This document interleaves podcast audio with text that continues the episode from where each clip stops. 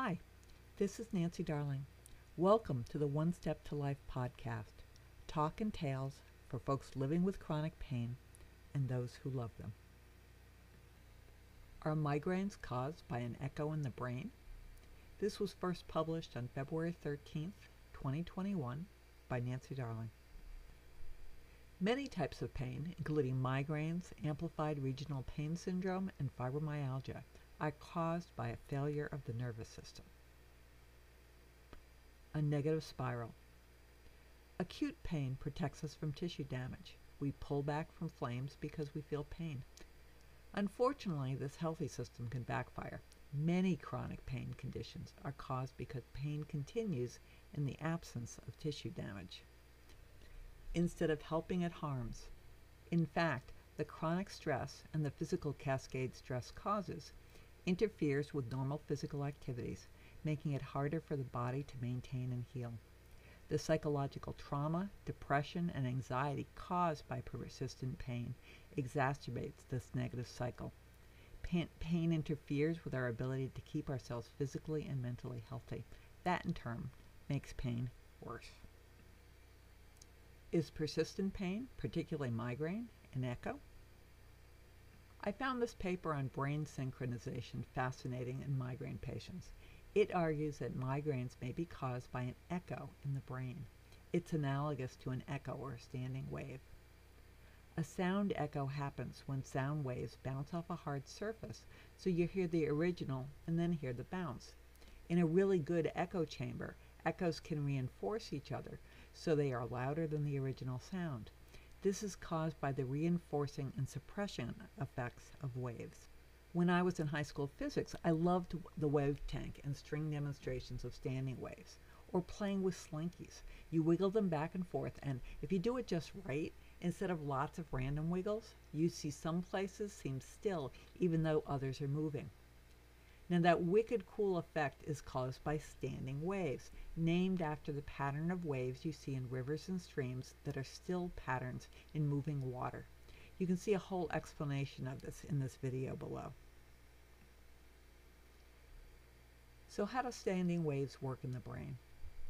In the brain, neurons spread signals.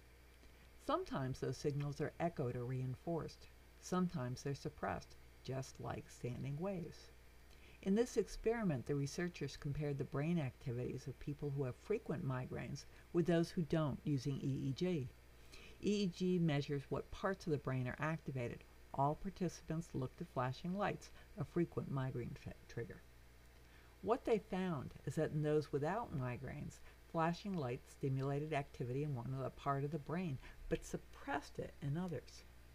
Brain activity was coordinated so stimulation in one area damped activity in other brain areas, so they didn't activate in sympathy. In other words, it stopped the echo. The opposite happened for people with migraines. One part of the brain appropriately reacted to the flashing lights, but other parts of the brain increased activity. There was an echo, an amplification. The authors speculate that this amplification of brain excitation in response to stimuli may make people with migraines more sensitive to things happening in the environment sound, smells, tastes, emotions, or stress. It may also be why stimuli that triggers pain may keep going. One area of the brain responds, another echoes it in sympathy, and those areas keep setting each other off in a reinforcing pattern. Any of this sound familiar? It's a small study, just 30 participants, but I found the results intriguing. Binaural sound. This is entirely speculative on my part, but reading this study reminds me of the use of binaural sound to break a migraine. Binaural sounds, and you should look them up on YouTube, is what they call it what it when your left and right ears get get or hear different sounds.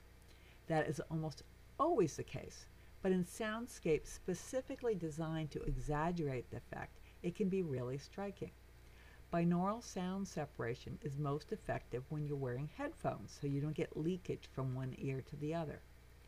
Because sound coming from different ears are processed in different parts of the brain, Having distinct sounds coming from each headphone makes it impossible for those areas to echo one another. Both areas are too busy to respond to what the other is doing. Is that why binaural beat soundtracks help some people with migraines? I don't know, but it's an interesting hypothesis. I do know that they can help me when my pain is bad.